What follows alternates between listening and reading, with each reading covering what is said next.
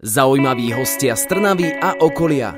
Ľudia, o ktorých ste možno ešte nepočuli, no napriek tomu sú pre nás dôležití. Víkend je tu a to je opäť čas dať si po obede krátku pauzu, uvariť kávu a pustiť si napríklad víkendové rozhovory na rádiu Éter. Ak ste tak urobili, som šťastná aj za vás, aj za seba. Ja som Slavka a spolu so mnou tu bude Marcel Krajčom, poslanec za mesto Trnava. Ak vás zaujíma, čo sa v meste robí, chystá, kam sa vybrať na bicykli či s deťmi, počúvajte nás. My v rádiu Éter s vami ladíme vždy a všade. Jedine v rádiu Éter. Máme víkend, Eter rozhovor na tento týždeň pomaly začína a mojím hostom je Marcel Krajčo, poslanec mesta Trnava. Vítajte u nás v rádiu. Čaute. Som veľmi rada, že sa nám podarilo stretnúť, že sa môžeme porozprávať o našom krásnom meste, ale určite aj o vás. Skôr ako začneme od tej Trnave, čo predchádzalo tomu, že ste sa rozhodli, že budete poslancom, keď môžeme vedieť, že čo ste robili aj predtým? Ja som možno tak e, známy zo sociálnych sietí ako zlý hipster. To vznikla taká nejaká, nejaká historka, keď som mal obchod Aramburu, teda internetový obchod, ktorý už dneska v podstate neexistuje, takže nie je to ani reklama. A venoval som sa napríklad snowboardovým kempom a podobne a rôznym organizovaním podujatí a jednoducho vtedy som aj organizoval nejaké podujatia v meste, nejaké skateové podujatia a podobne a začal som sa troška zoznamovať aspoň tak okrajovo s tým systémom, ako to mesto funguje a začalo mi na tom troška viacej záležať. Tým, jak som bol starší, tak mi záleží aj viacej na okolí a podobne a začal som sa o tú problematiku viacej zaujímať. Čo sa týka toho, že prečo som sa rozhodol stať poslancom alebo tak, tak je to skôr také um, uvedomenie samého seba, e, v akom priestore sa nachádza človek, kde žije a keď si to človek spraví tak kriticky, tak zistí, že 95%, ak nie viac, času, života, napriek tomu, že snívame o dovolenkách, tak sme vo svojom meste. Takže ten náš svet sa točí okolo toho mesta, v ktorom žijeme a mne jednoducho naozaj začalo záležať na tom, že ako tých 95%, ak nie viac, času môjho života vyzerá.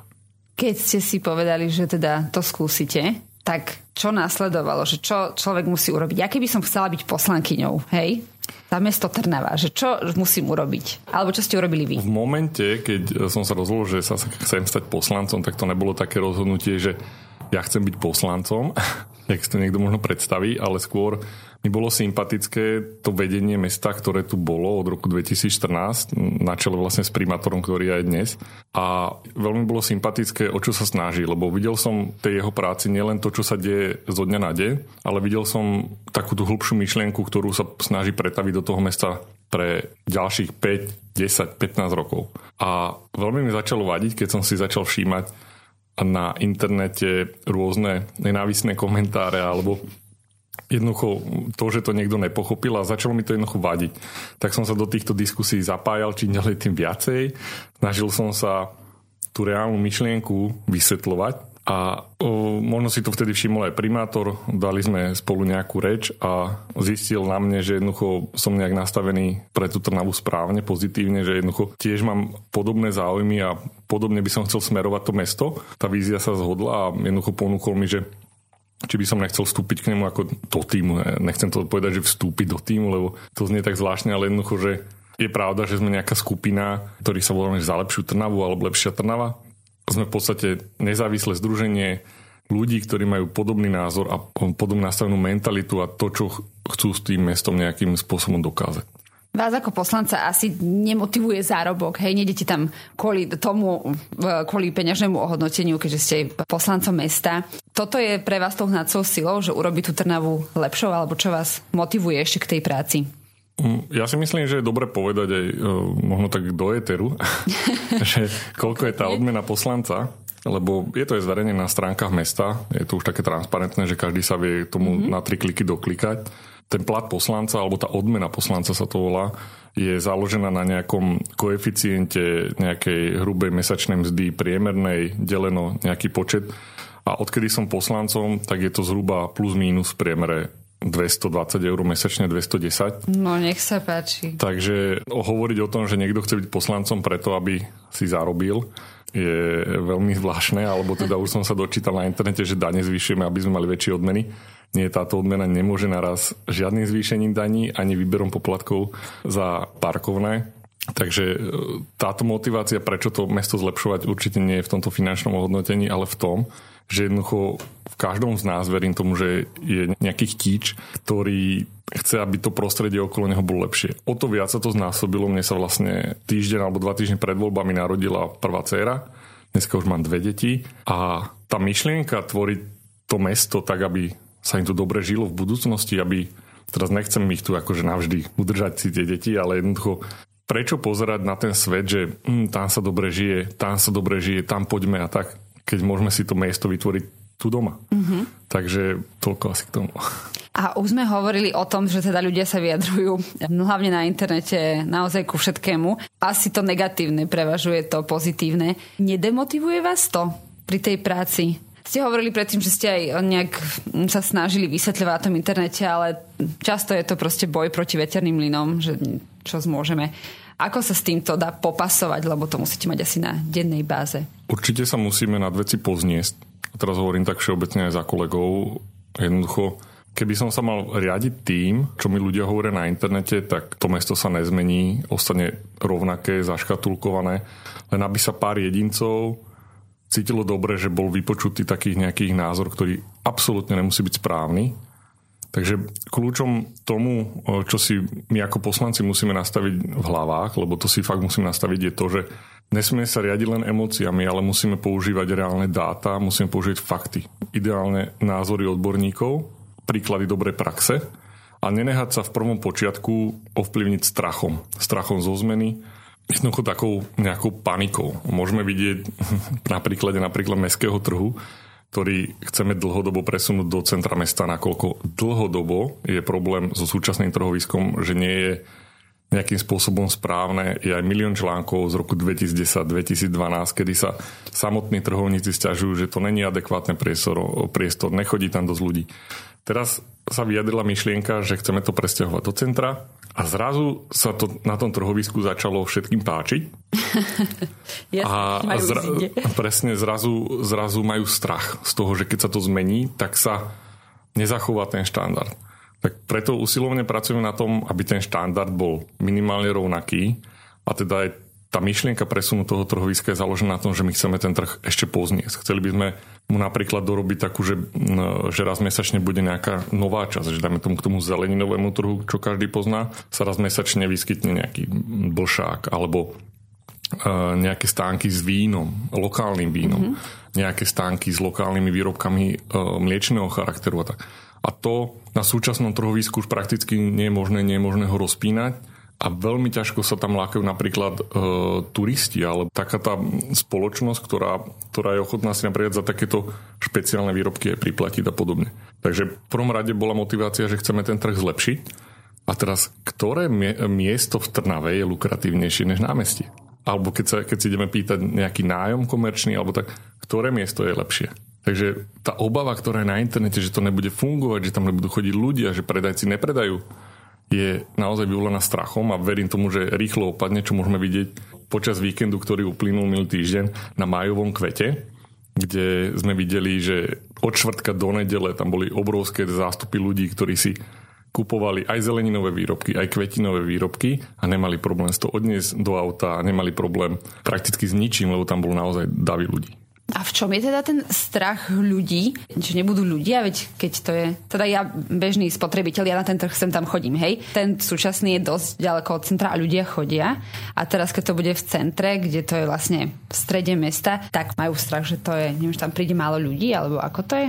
Čoho sa najviac boja tak? Ja si myslím, že predajci najskôr sa dopytovali nejakých informácií, lebo sa báli, že nepredajú aspoň to, čo predajú. To je podľa mňa primárny základ nejakej tej obavy, že jednoducho uh, stratia ten štandard tej um, kúpy schopnosti obyvateľstva. To je, myslím si, štandard pri akomkoľvek obchode, že sa bojíte, že stratíte klientelu.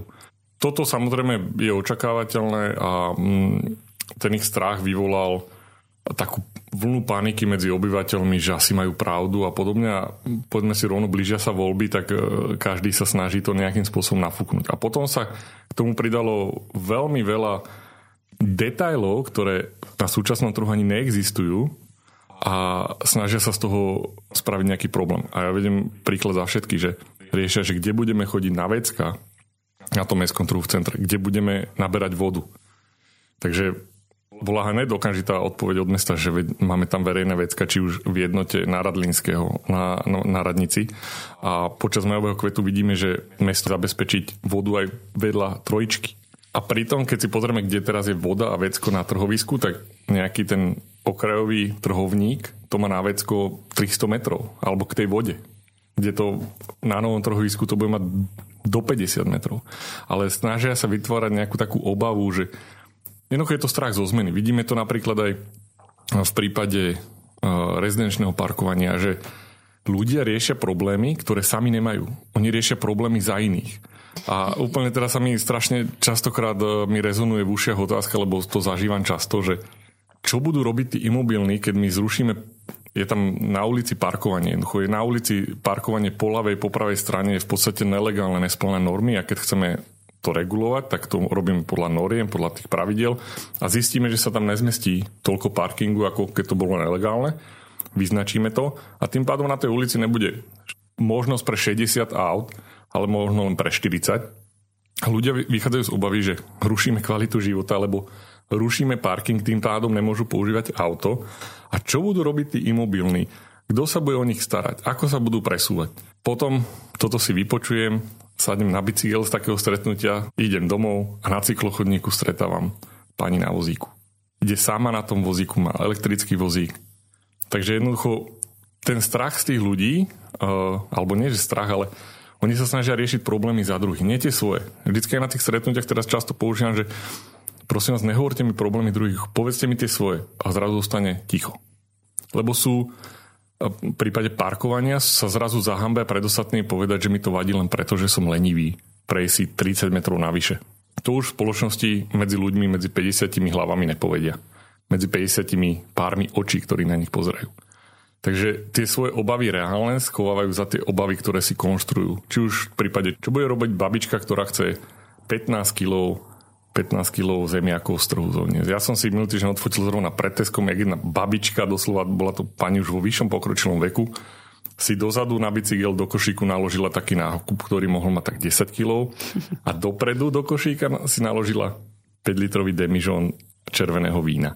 A to mi dáva jasne najavo, že keď mi túto obavu povie, že nemám si to ako dnes tá babička, tak OK, budeme to riešiť a vždy to aj mesto rieši. Ale keď tú obavu vyjadruje niekoho, koho sa netýka a snaží sa za tú obavu schovávať, tak je to len taká vec, ktorú musíme nejakým spôsobom prekusnúť, vysvetliť a ísť ďalej a držať sa tej vízie, ktorú máme.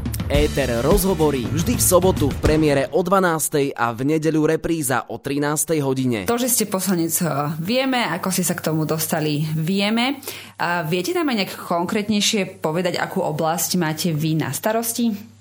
Tá prioritná vec, ktorú som sa snažil stať poslancom, poviem tak, že ja som ani není skateboardista, ale teda venoval som sa tej komunite dlhé roky, tak bolo to, že aby som dociel to, že v Trnave bude skatepark.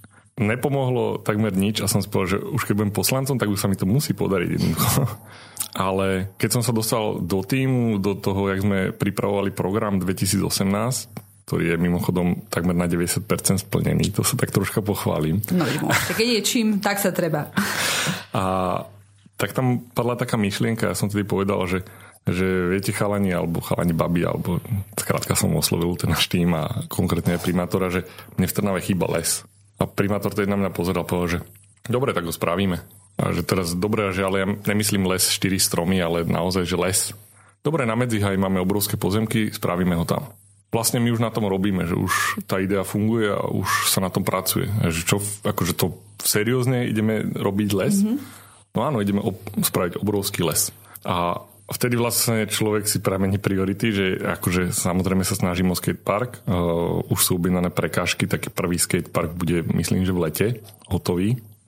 Ale vstupom do toho systému a kedy vidíme, že čo všetko sa dá vybudovať, keď sa chce, keď je tá vôľa keď je naozaj tá myšlienka dobrá, tak je tých možností oveľa, oveľa viacej. A postupom času toho, jak som bol poslanec, tak som spoznával ten systém a jedno druhým, tak dá sa povedať, že mojou najväčšou vášňou je tvorba zelene a pracovať na udržateľnej mobilite. To sú témy, ktoré, o ktorých mi nevadí baviť sa v sobotu, v nedelu, v noci, hoci kedy. Sú témy, ktorým sa venujem, ale robím to aj preto, že niekto musí a musí sa to pohnúť dopredu. Ale téma udržateľnej mobility, či už je to regulácie parkovania, budovanie, zrovnoprávnovanie priestoru ulice pre všetkých, teda nielen pre autá, ďalej tvorba nejakých vízií, nejakých nových ciest, uh, ako bude vyzerať tranzit v budúcnosti, ako vyzerá dnes. A teda samozrejme tá tvorba zelene sú také témy, ktoré ktoré sú jednoducho nevyčerpateľné a tým, jak to posúvame ďalej dopredu, ma to viac a viacej baví. A teraz, keď to spomeniem na to medzihaj, tak Medzihaj je momentálne v procese územného rozhodnutia. Viem, že sa to moc nerozumejú ľudia štandardne, tiež som tomu nerozumel na začiatku. Ale vy musíte vytvoriť na začiatku nejakú ideu, potom sa to hodí na papier. Ideálne, ak si nájdete na to špeciálne super štúdio, ktoré to dokáže naozaj uchopiť dobre. A potom ide nejaký povolovací proces, ktorý má taký prvý krok to územné rozhodnutie, v ktorom beží, v rámci ktorého bežia rôzne dopravné štúdie, štúdie na e, vplyv životného prostredia. Keď dostanete už toto územné rozhodnutie, tak v prípade verejnoprospešných stavieb už viete ľahšie získavať pozemky. Uh-huh. Lebo napríklad cyklocesta, aj park už sú verejnoprospešné stavby. A teraz sa povie také veľmi zlé slovo, že vyvlastnenie. Každý si za tým možno predstaví, že že niekomu niekto zobere majetok, ale, ale najviac sa to používa pri pozemkoch, ktoré nemajú vlastníka, ktoré majú vlastníkov, ktorých sa nevieme dopátrať. Takých pozemkov je tu neuveriteľne veľa. Majú milióny dedičov a podobne. A zároveň nikoho, nikomu pri vyvlastnení sa pozemok nezobere zadarmo. Keď vy máte to územné rozhodnutie, tak to je nejaký dokument, ktorým sa hovorí, že na tom území niečo vznikne. A keď vieme, že na území vznikne napríklad park, tak aj znalec už vie ohodnotiť cenu metra štvorcového. Keď dokáže znalec ohodnotiť, že to je cena metra štvorcového za park, tak tá suma sa tomu majiteľovi, ktorý napríklad nechce ten pozemok predať, ponúkne. Aby sa to vyriešilo rýchlejšie nejakým, inštitú, e, nejakým, nejakým súdom a podobne, tak sa mu ponúkne zväčša väčšia suma, než je tá cena znaleckého e, posudku. Takže aj to vyvlastnenie je vlastne taká metóda, aby, aby tí ľudia dostali aj tie peniaze za to. Není to len Není to také zlé, jak to znie. Mm-hmm. Myslíte si, že teraz, keď bola korona a naozaj viac ľudí chodilo do prírody, zrazu si všimalo, čo napríklad aj okolo tej Trnavy, ale aj okolo iných miest uh, máme a kam sa môžeme ísť poprechádzať, že sa možno takéto témy uh, riešia jednoduchšie ako predtým? Alebo to nemalo vplyv? Ja si nemyslím, že to ovplyvnila korona. Podľa mňa ľudia chodili do prírody vždy radi. Podľa mňa vždycky radi napríklad aj bicyklovali. Len si musíme uvedomiť jeden základný faktor. Použijem takú jednu myšlienku. Ak pre ľudí vytvoríme nejaký priestor, tým tých ľudí nejakých tam pozývame, tak oni takí, ľudí tam, takí ľudia tam aj prídu. Ak my budeme vytvárať svet, kde budeme stavať perfektné nákupné centrá, budeme vytvárať obrovské parkoviska, tak tí ľudia pôjdu do nákupných centier a pôjdu na autách. Keď my vytvoríme prírodné prvky, detské ihriska, pozveme tam ľudí, aby tam prišli buď peši alebo na bicykli, tak oni tam prídu peši alebo na bicykli a prídu tam, lebo tam prídu na tie detské ihriska. Problém je, skôr vidím, že v Trnave pred takými šiestimi rokmi toho nebolo až tak veľa na výber, jak je toho dnes. A teda ja budem, pevne verím tomu, že toho bude čím ďalej viacej. Takže tých ľudí, verím tomu, že aj na tých ihriskách alebo v tej prírode uvidíme viacej. Ja len spomeniem také projekty, ktoré by sa mali uskutočniť vo veľmi krátkom čase z toho prírodného charakteru to dneska vidíme na Štrkoch. To je lokalita pri Strelnici. Mimochodom Strelnica už má veľmi krásnu štúdiu nového streleckého centra, ktoré sa posunie troška ďalej, asi 5 km od Trnavy, takže tá Strelnica, ktorá tam je, tam za nejaký čas nebude. Ale tie samotné Štrky, to bola presne tá oblasť, ktorá tam bola. Ktorá tam, boli tam stromy, bola to zeleň. Ale nikto tam nechodil. Lebo to bola skládka odpadu, navážka, húština a jednoducho tam, no ako niekto tam chodil, ale asi to není aj vhodné do, do Eteru hovoriť, že mm-hmm. kto tam a za akým účelom chodil. Dneska tam máme uh, vodnú plochu, grilovacie miesto, máme tam nejaké také návážky, trávy, alebo teda kopčeky, kde si môžu ľudia posedieť. A my môžeme podľa aj cykloščítaču vidieť, že minimálne tam ide denne 300 až 600 cyklistov alebo teda nechcem hovoriť cyklista, ale človek, ktorý sa prepravuje na bicykli. Plus ešte tam máme, pár ľudí tam príde aj autom a pár ľudí tam príde aj peši. Čiže je to lokalita, ktorá v podstate bola, ale neexistovala. A takto sa dá povedať, že tie lokality sa vytvárajú všade v Trnave, teda som chcel tomu tie nové. Pripravuje sa už celkom v pokročilej projektovej fáze výhľadková väža v Kamenáči a vo verejnom obstarávaní je taký hovoríme tomu, že kruhové molo, je to vlastne na tom veľkom rybníku, čo je v Kamenáči. A keď si to chce niekto predstaviť, tak pred pár rokmi bola niekde na záhorí také kruhové molo a bolo to naozaj fotogenické, veľa ľudí sa tam chodilo prechádzať. My to máme troška prepracovanejšie, také, aby to sa nerozpadlo za 5 rokov. Takže verím tomu, že keď sa toto postaví, tak tam budeme vidieť dávy, dávy ľudí.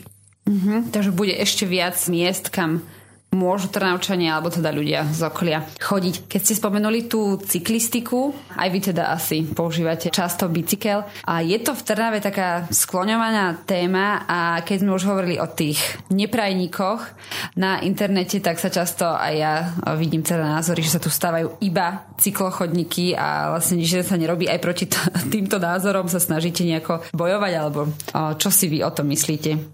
No človek, ktorý tvrdí, že v Trnave sa robia iba cyklochodníky, to akože neviem, či to nemá v poriadku, ale každý normálny človek, čo má oči, to musí vidieť, že to tak nie je. Takže vysvetľovať tej hrske, ja to viem zrátať asi na 50-60 ľudí, ktorí neustále idú si stále tú svoju, ja tomu nazývam akože prvú odpadkársku. Dobre pomenovanie. A nepomôže akýkoľvek argument.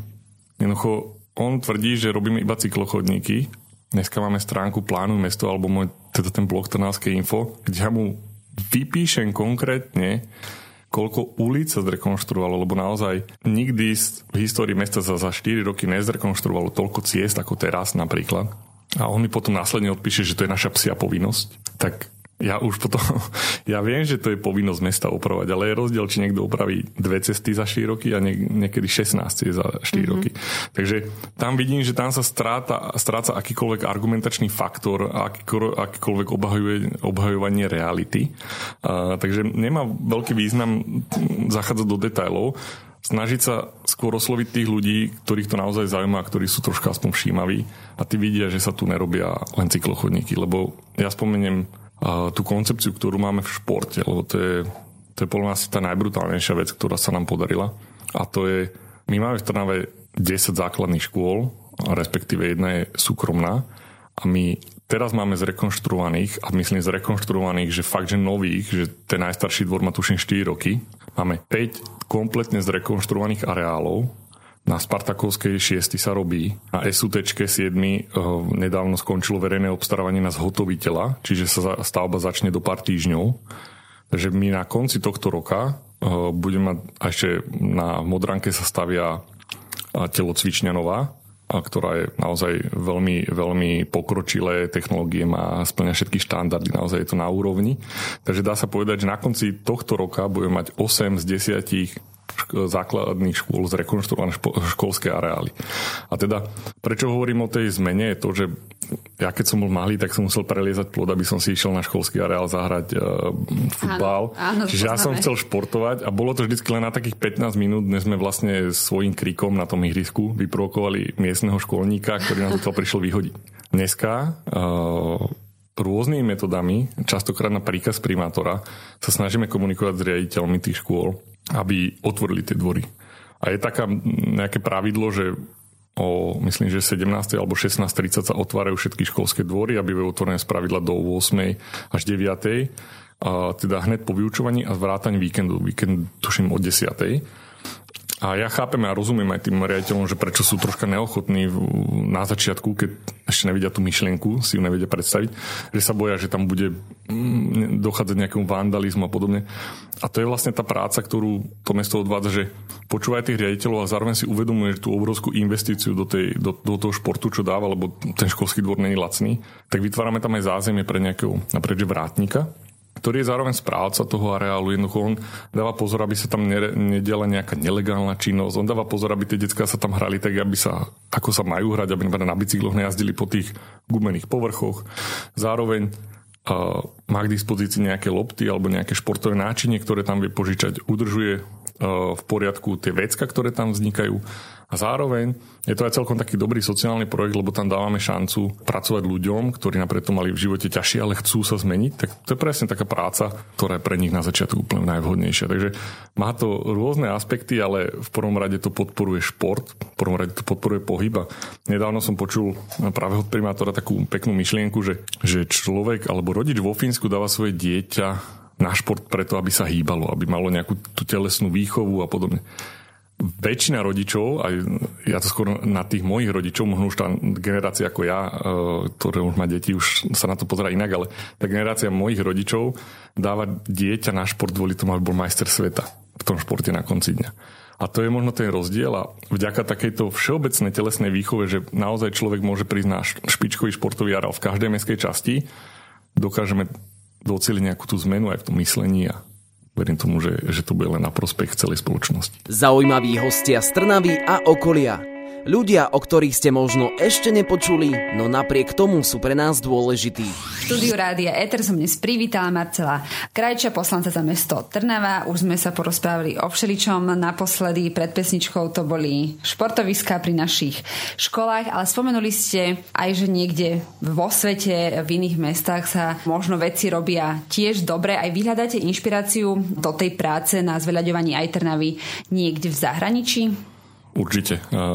Myslieť si, že som najmudrejší a ja to spravím najlepšie je podľa mňa zásadná chyba plánovania a je najlepšie, čo môžeme spraviť, je poučiť sa z chýb ostatných. To mi vštepovali rodičia, keď som bol malý a myslím si, že to funguje v rôznych aspektoch. A uvedem príklad na rezidenčnom parkovaní. My sme ho spustili 1.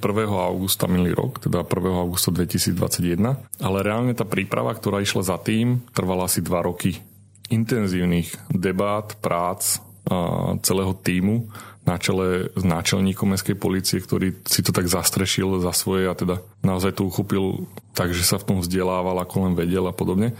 A tým, že on bol taký líder, tak aj poukazoval na to, že tuto to niekde funguje, tuto to nefunguje a chodilo sa za inšpiráciou napríklad do Trenčína. To je taký blízky partner, ktorý, ktorý má podobné problémy ako my, lebo je na Slovensku. Mm-hmm.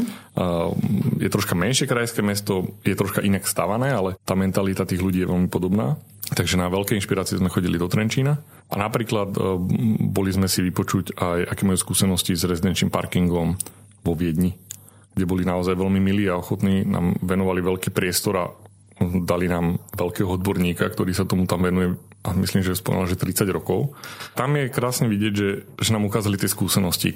Vo Viedni zavádzajú rezidenčný parking 70 rokov. Trošku a my, my sme ho začali zavádzať minulý rok. Takže oni nám naozaj nás vystrihali rôznych situácií, ktoré môžu vzniknúť. Povedali, že máme byť striktní hneď na začiatku, lebo čím viac tie pravidla uvoľníme, tým ťažšie to bude fungovať. Takže pri tom rezidenčnom parkingu sa mi tak krásne uvádza, že jednoducho to išlo nielen zo skúseností nás, z toho nášho presvedčenia, ale naozaj sme, si, sme sa nehali inšpirovať aj tým, kde to už naozaj funguje a má to aj výsledky.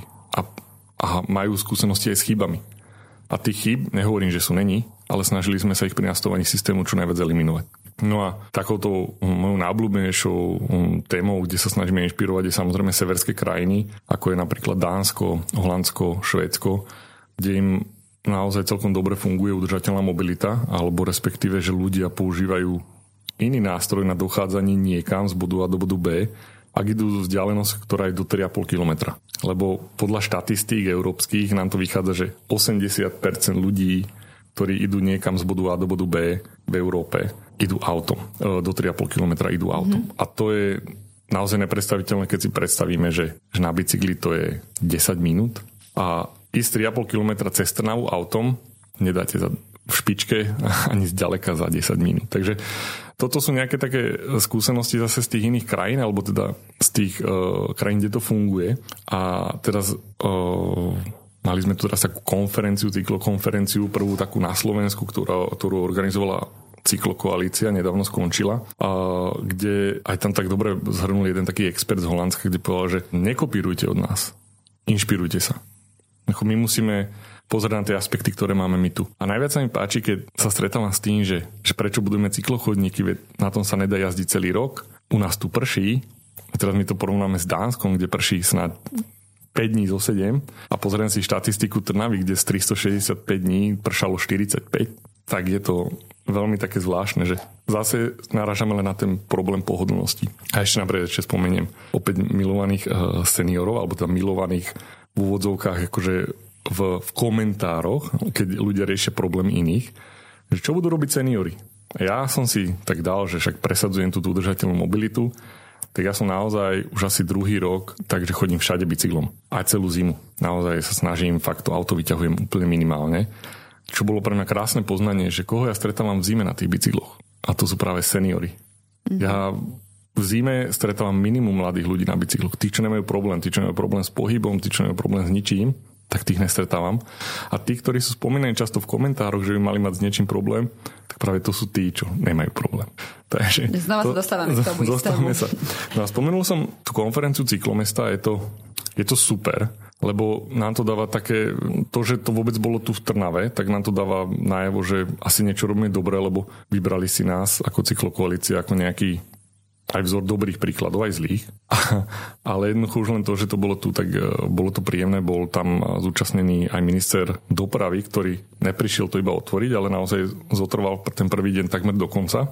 A vypočul si aj názory odborníkov, ktorí sa problematike venujú zo zahraničia, ale aj tým, ktorí sa to snažia implementovať tieto zmeny na Slovensku a pomenovali aj niekoľko problémov, ktoré máme s ministerstvami a podobne a dal taký verejný prísľub na kameru, že bude sa pokúšať to zmeniť a že tomu rozumie a bolo naozaj vidieť, že, že tomu začína chápať aj on, lebo aj sa priznal, že doteraz sa tomu až tak nevenovali, ale teraz sa má na to iný pohľad. Takže ja verím, že toto sú pozitívne zmeny, ktoré tú spoločnosť menia, lebo keď sme počúvali tých odborníkov z Holandska, tak hovorili, že ono sa to dalo až vtedy, keď všetci začali ťahať za, jeden, za jedno lano. Keď uh, spolu začal komunikovať samozpráva ako mesto, štát, ale aj tie medzisúčiastky, jak je železnice, autobusové spoločnosti, policajti, dopravní inžinieri, projektanti, že jednoducho musí sa to začať sklebiť a začať tomu rozumieť naozaj. No a keď som spomenul odborníkov, tak my máme v Trnave takú cyklovežu na stanici, ktorá vyvolala tiež niekedy v minulosti nejaké vášne a podobne. Dneska môžeme konštatovať, že ten projekt, alebo to, čo malo tá väža dosiahnuť, to určite dosiahla, lebo prvý rok, čo sa otvorila, bola plná jeden mesiac v roku, že dosiahla tú svoju kapacitu. Minulý rok, teda jej druhý rok pôsobenia, bola plná od júna do oktobra. A tento rok je plná a teraz aby ma ľudia chápali, že, že už sa vám môže ráno stať, že tam prídete a nezaparkujete tam ten bicykel, lebo už je plná. Nehovorím, no a to už tento rok od apríla. Mm-hmm, sa posúva. Takže e, dá sa povedať, že už väčšinu toho roka je, je naozaj plná, je vyťažená. Máme veľkú vyťaženosť aj v zime. A podľa štatistík, lebo my tie štatistiky vidíme, sme najviac vyťažená cykloveža v Československu. Takže aj to nám dáva najavo, že to robíme nejakým spôsobom dobre, že snažíme sa tých ľudí tlačiť dopredu. A to, že je plná, nás privádza k myšlienke, že asi budeme musieť rozširovať kapacity. Už nechceme ísť smerom cykloveže, lebo cyklovežu skôr chápeme ako nejaký naozaj bezpe- bezpečné úložisko, ale je automatizované, mechanizované, e, drahé, Takže hľadáme riešenia a vidíme napríklad aj Holandska, Dánska, že dajú sa robiť aj iné cyklostoiska. A práve účastníkom tejto cyklokonferencie bol pán Ritzmann, Vaut, ale neviem, či to správne vysloven z Holandska, ktorý je špecialista práve na stavanie nejakých cyklostoísk a podobne. A počas tej konferencie sa uskutočnil aj workshop, workshop priamo na stanici, ktorého boli sme účastníci ako za mesto, ale boli tam napríklad aj riaditeľ železnice a podobne, že, alebo ľudia z, z tých dopravných spoločností a naozaj vysvetlovala, aké je dôležité, aby sme spolu spolupracovali aby sme a ako vytvoriť tie najlepšie parkovacie miesta v prvom rade, aby boli pre ľudí. To znamená, že aby boli také, že ich ľudia radi budú využívať a budú ich potom, keď ich budú radi využívať, tak ich potom aj budú využívať. Tam je asi aj tá, tá skúsenosť, že naozaj si to nevymýšľame, že tu spravíme cyklovežu, druhú cyklovežu, naozaj sa snažíme si to odborne prediskutovať a pozývať sem tých najlepších odborníkov a verím tomu, že celý tento systém budeme posúvať tým najlepším smerom. Neviem, nehovorím, že sa nevyhneme chybám, ale snažíme sa ich čo najviac eliminovať. Vy sa inšpirujete tými, čo už nejakým takýmto procesom prešli, ktorí majú podobné teda projekty a stalo sa už aj, že vám zavolali a chceli sa inšpirovať od vás? Lebo nedávno lebo v minulosti som mala na rozhovore iného uh, pána poslanca a rozprávali sme sa o hashtagu uh, Trnavy a ten vrával, že z iných miest volajú a že teda povedal, ako sa to vytvorilo a čo k tomu treba a tak ďalej. Takže či aj v rámci možno cyklistiky alebo budovania uh, možno aj parkovacej veže alebo niečo, niečoho takého to vám už zavolali možno z iného mesta na Slovensku.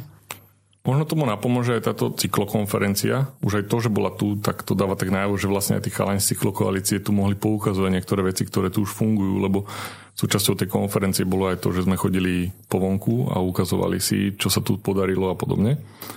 Uh, ja presne nepoznám všetky návštevy, ktoré sa na meste uskutočnia. My ako poslanci nemáme k tomu až tak mm-hmm. prístup, to by nám vedeli detálne povedať niektorí úradníci, lebo väčšinou aj my, keď ideme niekde sa inšpirovať, tak sa nestretávame s poslancami, ale priamo s tými úradníkmi, ktorí vykonávajú tú exekutívu daného projektu. Ale určite viem, že bola, boli v meste delegácie z iných miest slovenských, uh, čo sa týka Reus centra, to je vlastne centrum, kde dávame veciam druhú šancu Určite boli e, v meste ľudia, ktorí sa boli inšpirovať, čo sa týka tých e, cyklotrás, teda ako to budujeme.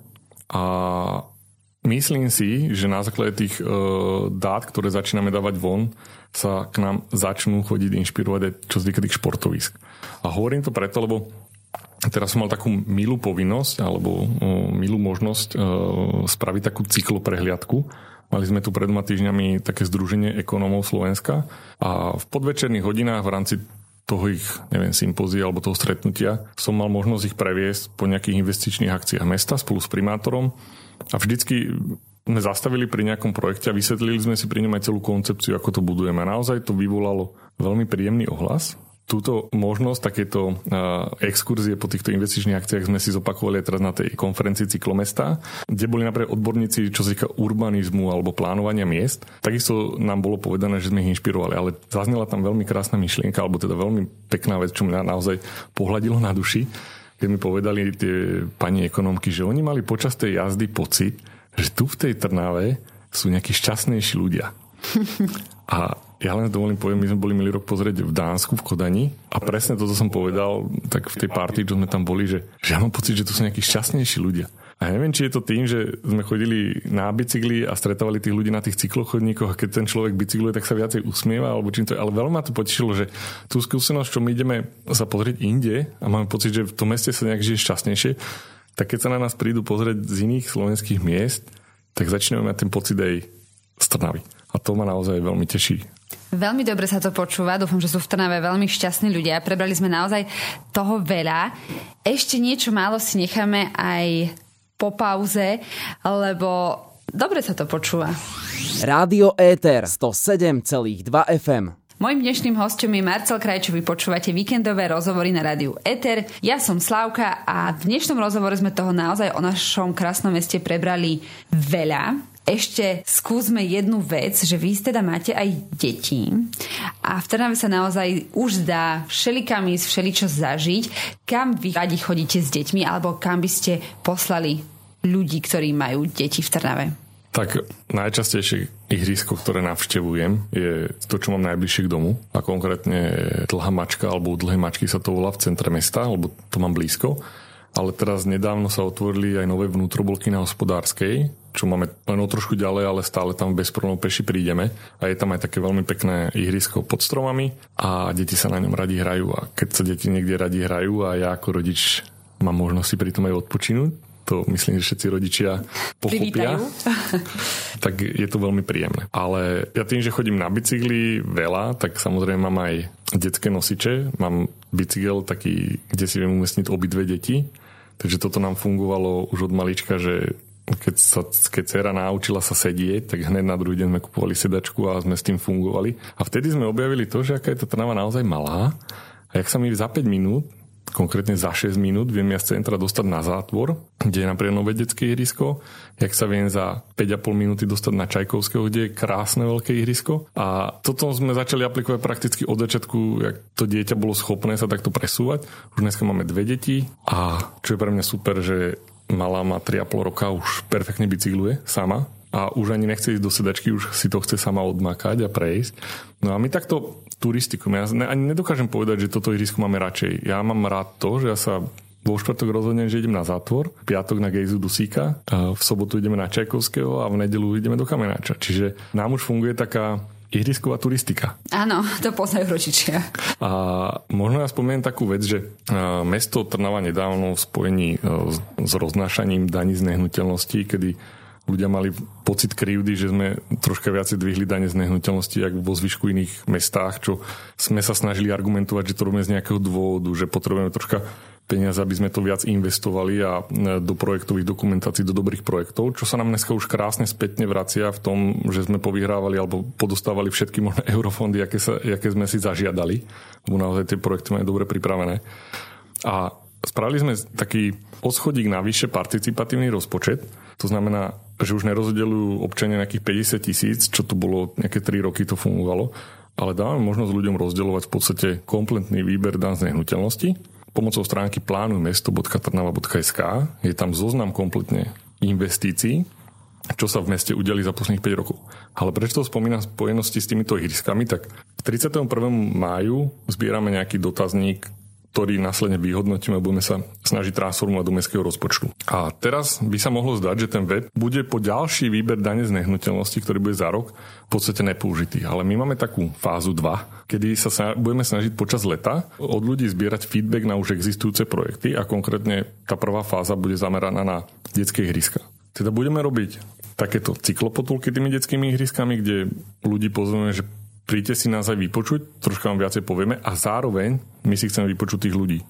Ja už teraz viem, že máme nejaké detské ihrisko, kde treba vymeniť šmiklavku, lebo na tom papieri vyzerala krásne, ale dieťa sa na nej viac obúcha, jak zabaví. Takže budeme zbierať pozitívny feedback, ktoré prekažky sú dobré, čo sa vám na tom ihrisku páči, aby sme vedeli ďalej koncipovať tie, tie ďalšie lepšie a lepšie, ale zároveň, čo by sa mohlo zmeniť, čo si myslíte, že je problém toho ihriska, alebo ako ho vyriešiť. A tam by sme, to je ešte také väčšie zapojenie verejnosti do toho plánovania mesta, že budú mať pocit, ne, že budú mať pocit, no ono to reálne tak bude, že budú môcť tento svoj okolie vylepšovať. Čiže už nebudem si sa stať poslancom na to, aby som dokázal v meste niečo zmeniť, ale naozaj to mesto so mnou komunikuje takým štýlom, že ja keď sa len zapojím a chcem sa vyjadriť a chcem byť mm-hmm. aktívny, tak bude môcť. A teda prvá, prvá fáza bude na tých detských hryskách, na čo sa ja veľmi teším. Verím, že sa zapojí čo najviac ľudí, že sa bude veľa Trnavčanov snažiť zlepšiť, skrašliť naše mesto. Ešte mám eh, rýchlu otázočku. Keď máme tie deti a presúvame sa s nimi, videla som na vašom Instagrame, že máte, te, alebo ste si počítali tak ten bicykel, čo má vpredu ten vozík. Ako sa to volá? Neviem, či to má nejaký názov. Je to cargo bike. Eh, mesto zakúpilo, v podstate má k dispozícii pre požičanie pre Trnavčanov dva kusy, ktoré sú na radnici. Dajú sa tam požičať pani vrátničky musí človek splniť nejaké také podmienky, že musí byť v systéme dielaných bicyklov a podobne, ale uh, má možnosť si to vyskúšať, lebo tento cargo bike, konkrétne, ktorý mám vybraný, je z môjho pohľadu ten najlepší cargo bike uh, na svete, čo sa týka manevrovateľnosti, rýchlosti, ľahkosti používania. Jeho cenovka je niekde, keby som si ho teraz chceli skúpiť, tak niekde až na úrovni 7000 eur, čo je pre mnohých už cena nejakého menšieho auta aby sa ľudia mohli jednoducho vyskúšať. Takže na radnici sú, o, treba to skúsiť. E, ja si ich často počítam aj kvôli tomu, že je to naozaj perfektný nástroj, či už pre prepravu detí, alebo na nákup. To, čo ľudia bežne na to využívajú v meste auto, tak dá sa to vybaviť veľmi pohodlne na takomto, na takomto type bicykla. Mm-hmm, zvládnem to ja riadiť, hej? To, aby to človek dokázal alebo aby si to mohol požičať, tak musí absolvovať taký nejaký kurz, ktorý mu mesto zabezpečí. Aha, takto. Áno, e, je to takou súčasťou aj nejakých bezpečnostných pravidel, ale to, prečo mám vybrané tieto bicykle konkrétne, aj to, že sa veľmi ľahko používajú. Samozrejme, je to troška väčšie ako bicykel, človek si na to musí zvyknúť, ale trvá to len naozaj pár minutiek, než si to osvojí a potom je to perfektné. Moja žena to používa veľmi rada a teda ja poviem tak, že my už dlhodobo si odkladáme korunku ku korunke aby sme si jeden taký zadovážili aj k nám domov. Takže... Jasné, aby ste nemuseli chodiť vždy na radnicu. Určite. Súčasťou môjho rozhovoru v jeho závere býva aj kvíz. Robím vám hudobný, ale váš nejaký štýl alebo a takúto vašu stránku nepoznám, tak som si pripravila taký trošku iný kvíz. Budem vám dávať také dvojice slov a vy si musíte rýchlo vybrať, čo je vášmu srdcu bližšie. Oh. Hej, takže skúsim. Bez nejakého rozmýšľania, áno? Tak poďme na to. Bicykel alebo kolobežka? Bicykel. Pivo alebo víno? Ani jedno. Mm-hmm, to by som ja povedala. Rezeň s rýžou alebo zemiakmi? Rýžou. Slovan alebo Spartak? Spartak. Trnavský jarmok alebo leto na korze? Á, leto na korze. Veter alebo vietor? Fučí. Veter. Super, ďakujem krásne. Aj to sa spája s mojimi spomienkami na Trnavu, keď som sem prišla a som rada, že som sem prišla. Som veľmi rada, že ste boli mojim hosťom. Som rada, že aj v meste sa snažíte robiť veľmi dobré veci, veľmi dobré projekty spolu so svojimi kolegami. Ja verím, že sa ešte stretneme. možno v meste, možno pri nejakom ďalšom rozhovore. Veľmi ma tešilo. Budeme sa tešiť na to, čo pripravíte v Trnave pre nás aj v budúcnosti. Ďakujem. Toto boli víkendové éter rozhovory so Slavkou. Vy si nás môžete vypočuť aj v nedelnej repríze alebo si nás nájsť na webe Rádia Éter či v podcaste. Budem sa na vás tešiť pri ďalšom rozhovore už na ďalší víkend. Zaujímaví hostia z Trnavy a okolia. Ľudia, o ktorých ste možno ešte nepočuli, no napriek tomu sú pre nás dôležití.